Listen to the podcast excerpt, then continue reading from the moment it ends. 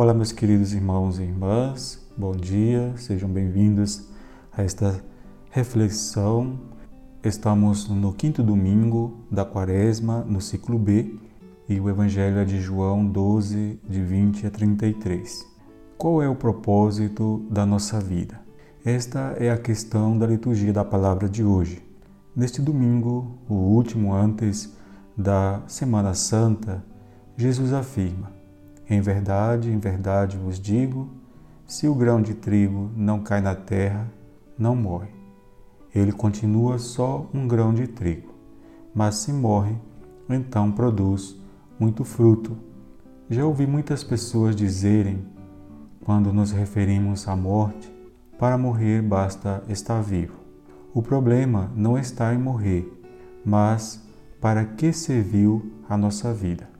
Cada um de nós já nasce com uma missão designada, seja porque fazemos parte de um sistema em que vamos sendo encaminhados para desempenhar certas funções na sociedade, ou porque vamos construindo a partir dos valores que adquirimos na nossa caminhada de vida. Assim aconteceu com Jesus. Ele nasceu com um propósito mas também teve que aceitar e se preparar para cumprir aquele propósito. E qual era o propósito de Jesus? Morrer. Porém, não morrer em vão, assim como a semente que só morre para dar frutos ou ser alimento para que outros vivam. No caso de Jesus, podemos observar que a morte é a principal forma de obedecer a Deus porque, como ser humano, não existe bem maior do que a vida. Se isto é, é o único que você poderia preservar, seria o maior bem que você teria para dar. Então, ao entregá-la, você está obedecendo a um propósito maior do que a sua própria vida.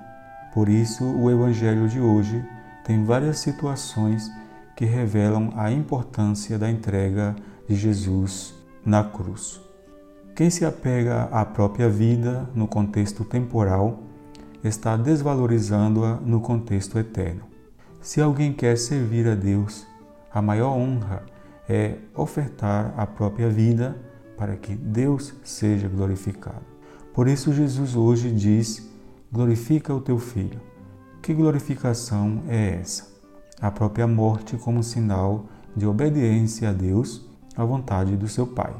O Evangelho de hoje também diz que a partir do momento em que o Filho glorifica o Pai, o chefe deste mundo, o mal, será expulso dele, porque a glorificação do mal se dá através do prazer de uma vida temporal.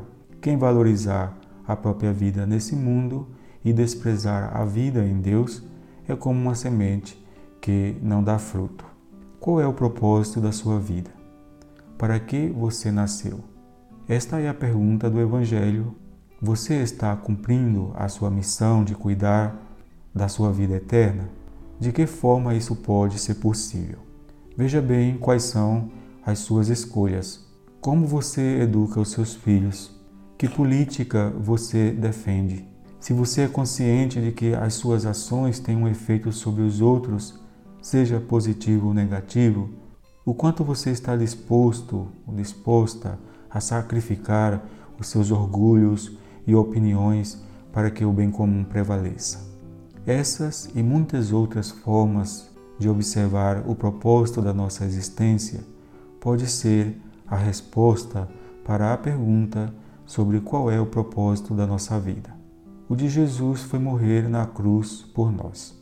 Vamos descobrir então qual é o nosso. Bom domingo para todos. Que Deus vos abençoe, em nome do Pai, do Filho e do Espírito Santo.